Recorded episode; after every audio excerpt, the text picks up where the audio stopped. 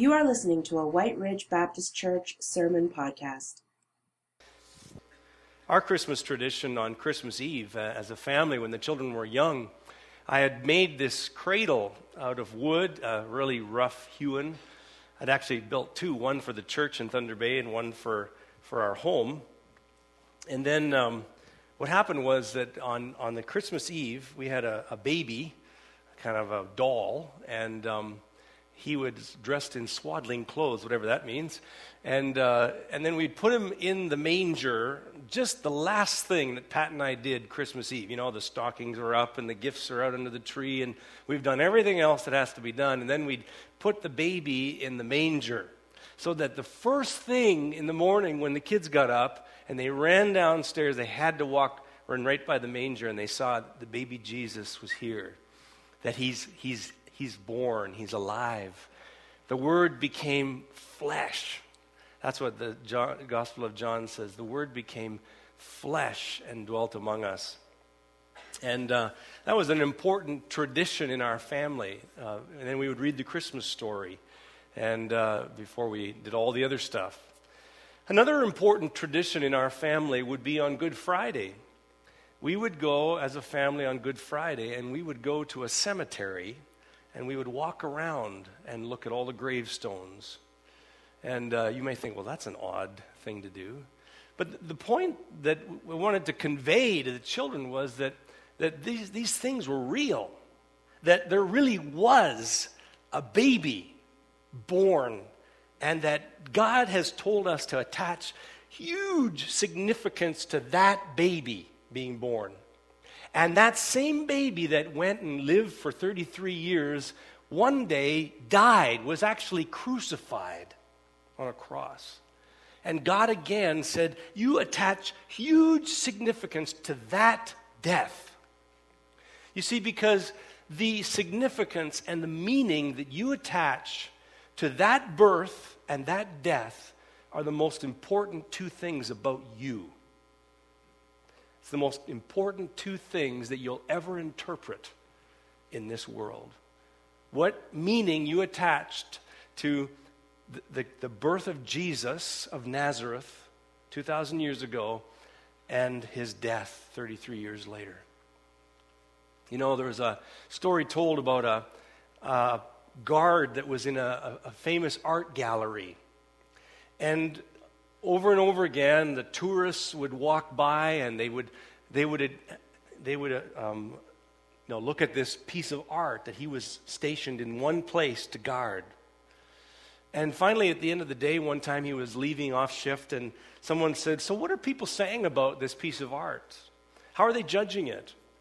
And he just thought for a moment and he said to them right away, He said, You know, actually, they don't judge this piece of art. This piece of art judges them. And see, that's the way it is going to be at the end of the age. When Jesus Christ returns, we're going to think that there's all these opinions that are lined up about who Jesus is and what is Jesus judged to be and who. But really, what in the end we're going to see is that Jesus has been judge of everyone who's ever sat in judgment of him.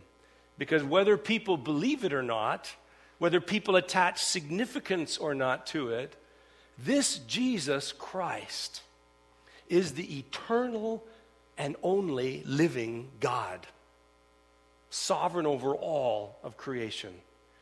And he invaded space and time and came down and was born as a baby. You can believe that or you can not believe it. It doesn't change the fact that it's true. And then he grew up and he died and he rose again. You can believe that event or you cannot believe it. It doesn't change the fact that it's true. But one day, all of our lives are going to have to adjust to those huge, big, real, true truths. And we will be judged accordingly.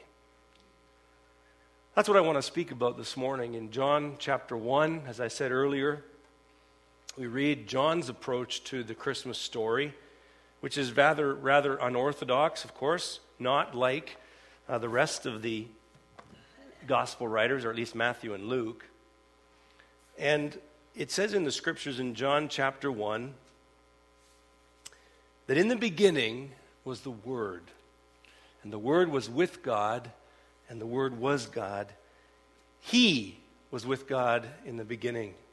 Right away in the opening verses of John's Gospel, we realize that John is kind of like the eagle flying up really high, looking down upon this from a more philosophical perspective, not down on the earth, where, as Luke says, in the days when Quirinius was governor of Syria, it was determined that a census should be taken of the entire Roman world. Well, that's down on the earth, isn't it?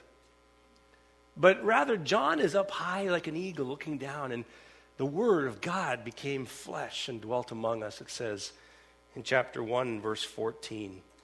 That's the verse I'd like us to unpack a little bit this morning. The Word became flesh and made his dwelling among us. We have seen his glory, the glory of the one and only who came from the Father, full of grace and truth. The Word became flesh. Really? God eternal became flesh and blood? This was to the Greeks absolute foolishness. To the Jews, it was a stumbling block, says in the Bible. Many people would say this, this cannot be. You can see everything that is associated with flesh is, is weak. You know, the Bible says, My flesh and my heart may fail, but God is the strength of my heart and my portion forever. The flesh counts for nothing, Paul says. The Bible says that all men are like grass and all their glory like the flowers of the field. All their flesh is as grass. What is grass like? Well, it's here today and gone tomorrow.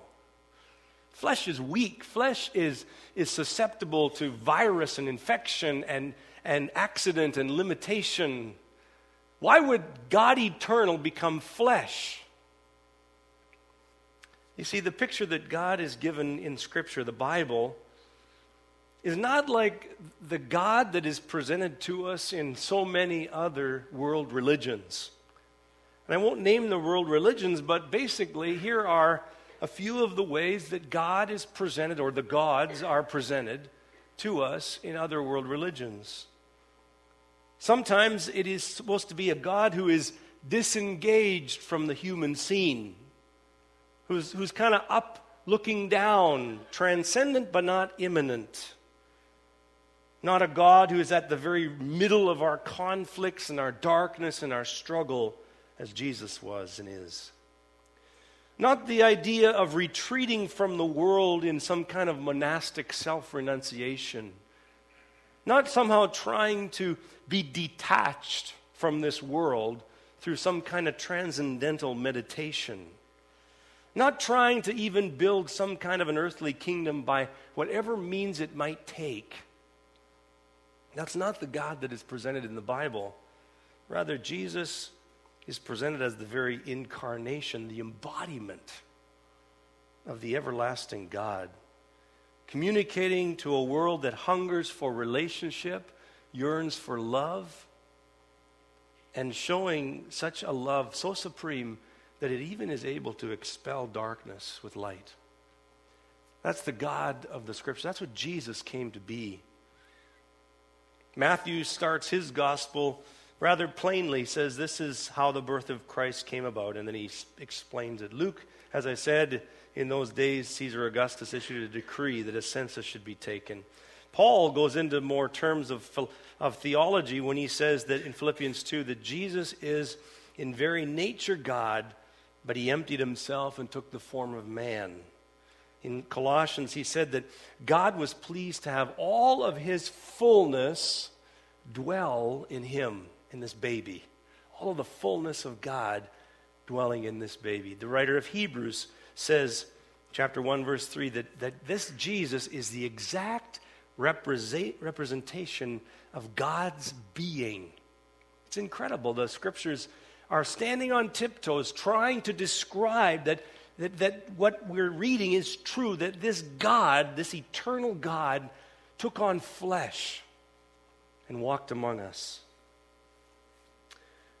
Merrill Tenney Tenney's written this. He said, Jesus partook of flesh and blood with its limitations of space and time, with its physical handicaps of fatigue, hunger, and susceptibility to suffering, so that he belongs to humanity as well as to God. The second part of that verse the Word became flesh and made his dwelling among us, is the idea that, that he tabernacled among us. You could translate it. And of course, we, as soon as we hear the word tabernacle, we go back to the Old Testament where we just finished the series on Joshua, where, where Moses or Joshua led the children of Israel and, and they were taught how to set up this tent in the middle of the camp of Israel with all 12 tribes surrounding it. And when they set up the tent, inside the tent was the Ark of the Covenant where the presence of the glory of God was. And so, in the middle of his people, God tabernacled. He placed a tent in the middle of his people so that he dwelt among them. And that's what John is referring to here when he says that the Word became flesh and he set up his tent among us. For a temporary season, he lived and dwelt among us. That's the way the idea of tent is described. And again, we think about how the presence of the Lord was not just this presence, but it was a manifest presence. In other words, that there was glory that shone out from the presence of the ark when, when God was in his tabernacle. I mean, Moses could go in there, and when he came out, his face was shining, had to put a veil over it. This Jesus came into our world, and we not only saw him, but there was something about his presence that, that glorified, that was glorious. It's interesting that as the New Testament authors go on in this, they, they develop the theme of temple, that, our, that, it, that then our bodies are temples of the Holy Spirit, and that therefore the glory of Christ rests within us because we are now temples of the Holy Spirit.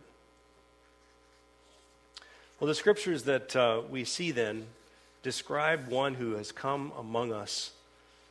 And um, the scriptures describe that before this coming took place, there was this incredible event of John the Baptist coming to announce the coming of the Lord. Luke goes into it perhaps a little bit more. And in the Gospel of Luke, we see that, that before the Word was made flesh to dwell among us, his coming had to be announced. Luke is the historian of the four Gospels. He's the one that wants to go into the more details of time and place. And so in chapter 1 of Luke, we see that he is very intent upon doing an orderly account of the things that took place. He, uh, he's famous for the, the term, it's only, it's only one word in Greek, but it, it means, and it came to pass. And you know, and it came to pass is to the world of history and nonfiction what once upon a time is to the world of fiction and fairy tale and fable. And it came to pass means that it really happened. It did come to pass. But once upon a time, as soon as I tell you that, you probably are wondering, okay, this was a made up story or something. Whenever I did that with my children, if I started the story with once upon a time, they knew that I was referring to something that really wasn't true. But when Luke is talking 16 times in the birth narrative of Jesus, he says, and it came to pass all the things that are happening historically the, the census and the trip by Joseph and Mary to Bethlehem, and the wise men and the shepherds, and everything that we're going to see dramatized this morning in the second service it all came to pass. And it is vitally important for us that it did come to pass, that it really did happen, that the Word really did become flesh. He really did make his dwelling among us. And so when John comes preaching, he is preaching that which is true, that which did come to pass. And uh, we, we see in the scriptures this forerunner, John the Baptist, preparing a people to meet the Lord. And um, I want to read to you some of the ways that our lives are to reflect John the Baptist because we have this opportunity of announcing to people around us th- this thing that came to pass. Our lives should somehow be like John the Baptist, that, that point people to Jesus and recognize his reality. It's vital that we understand this. If we could tear back, excuse me, if we could tear back everything else about the three dimensional world that we live in and just tear back the curtains and look into that spiritual realm, we would see with fresh eyes the reality of the living God, Jesus Christ, who is among us. And though he tabernacled among us in flesh for 33 years, he now is among us by his Spirit in every child of God, everyone who believes in him. Just before John 1 14, we, we read that it says that everyone who believes in him, he gave the right to become children of God. Everyone who believes in him, everyone who receives him, he gave the right to become children of God. And so we, we all of a sudden become the very, the very forerunners, the very ones that display Jesus and announce Jesus and prepare others for Jesus. It has to be about that. Uh, let me read to you then uh, some words of a man that preached over 100 years ago, Charles Spurgeon. And he said this It is a wretched business for a man to call himself a Christian and have a soul which never peeps out from between his own ribs. I like the imagery. It is a wretched business for a man to call himself a Christian and have a soul which never peeps out from between his own ribs. It is horrible to be living just to be saved, living just to get to heaven, living just to enjoy religion, and yet never to bless others and to ease the misery of a moaning world. Do you not know that it is all nonsense? To regard religion as a selfish spiritual trade by which we save our own souls. It is useless to hope for peace until you know how to love. Unless your religion tears you away from yourself and makes you live for something nobler than even your own spiritual good, then you have not passed out of darkness into the light of God. Only the way of unselfishness is the way of peace. And he goes on to talk in his age uh, in London, England, about all the need of the poor. And he says, he says, These are hard times. Let those who have more than they actually want or need be ready for relieving distress among those who urgently need it in the poor. You see, the point is, is that what, what Spurgeon is saying, and it applies to us today, in Canada in the 21st century is that, that, that if our religion is just about us and us having Jesus and us going to heaven and us, then we miss the point of Jesus altogether. You see, we miss the point. It has to tear us away from ourselves to see that indeed we live for others. And so we become like John the Baptist, who gave his life just to announce to others and to prepare others to meet the one who was matchless in every way, Jesus Christ. He lived for that. I believe that the, the role of the church is to be like the voice of John the Baptist. This voice of, of someone crying in the wilderness, make straight the way for the Lord. That's the voice of the church today, isn't it? We're to be like John the Baptist. Prepare the way for the Lord. He's coming. Cry out in the wilderness of lusty materialism and gorging self gratification. Cry out in the wilderness of terrorist rebels and terrified refugees. Cry out in the wilderness of broken hearted loneliness as well as banal headed levity. Cry out in the wilderness of casino gambling and talk show rambling. Cry out in the wilderness of shopping malls and dance halls. Cry out in the wilderness of both pro choice and star choice. Cry out in the wilderness where, where priorities are misplaced and God is displaced. Cry out in the wilderness wherever human pride has blinded people to become such a generation that is self absorbed but not self aware. Cry out in this wilderness. And what shall we cry? Well, let's go back to the words where John the Baptist took his script in Isaiah 40 that all men are like grass, that all flesh is like grass, and all their glory like the flowers of the field. The grass withers because the breath of the Lord blows over it, and surely the people are like grass. The grass withers, the flowers fall, but the word of our God abides forever. The word of our God abides forever. And the word became flesh and made his dwelling among us. He abides forever. You see, that's all that matters. The significance, the meaning that you attach to that birth and that death later on in his life is the most important thing about you. The Word was made flesh and made his dwelling among us so that you and I also. Have you ever thought of it this way? That you and I were made flesh so also that he could make his dwelling among us?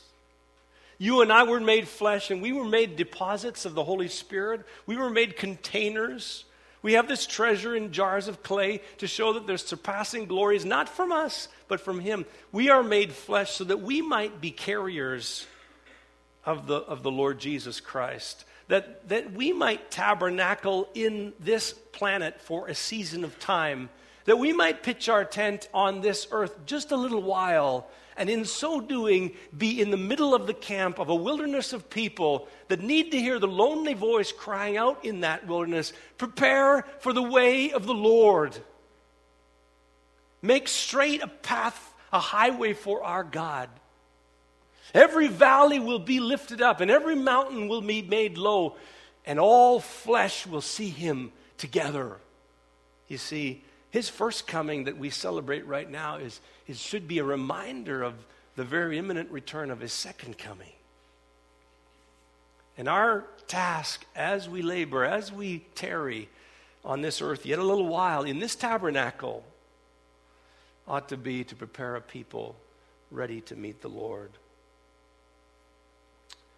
And so, as we conclude this, this morning, I want to challenge you to think about the fact that your, your occupation on this earth, your little space and time, your three dimensional space that you fill up on planet Earth, as you walk around in your life, that, that emptiness that you're filling is meant to fill the void of an emptiness in somebody else's life.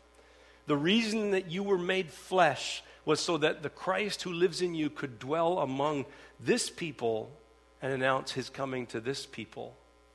But you have to recognize, first of all, that he has to fill your emptiness before you can ever see that he'll fill anybody else's.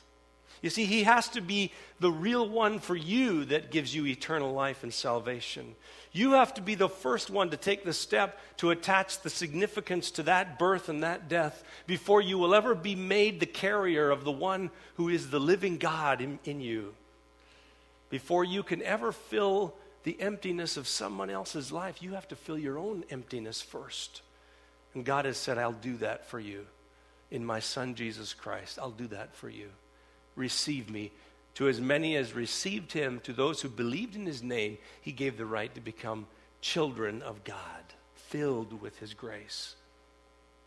Just after John 1:14 and verse 16, John says, "For from the fullness of his grace we have all received one blessing after another." Have you received the blessing? This Christmas, as you celebrate this season of the year, are you certain that you've received the grace of God in Jesus Christ? You've received Him, you've believed in His name. Now you are filled with His Holy Spirit. You are the carrier. You're the John the Baptist that can now go out into this wilderness and declare the name of the Lord. Have you done that? As we conclude our service, let me pray for you, and I'll ask the worship team to come now.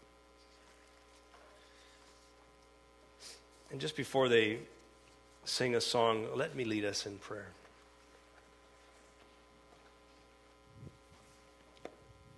Let's pray. Well, Father God, we thank you for your word.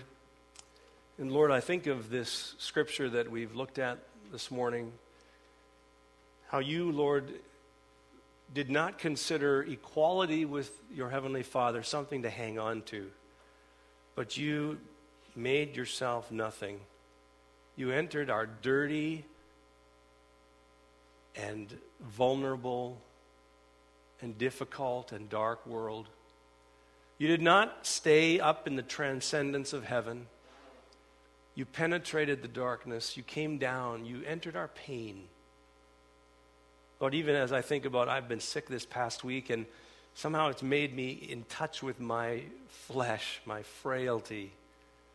You entered this world, oh God, not insulated from all the things that, that we face, but very much understanding of our pain, of our susceptibility to illness and, and death, of our susceptibility to sin, temptation tempted in all ways as we are, yet without sin. Jesus, matchless Son of God, we thank you for what you did. And uh, as we think about you, we recognize that our, our greatest need is met in you. And so help us, Lord, to call out to you, to you, for you to fill the emptiness that is in our lives. And in so filling us, Lord, make us the ones that announce your coming and present you to others. Please use our lives this Christmas to do so. We pray in Jesus' name.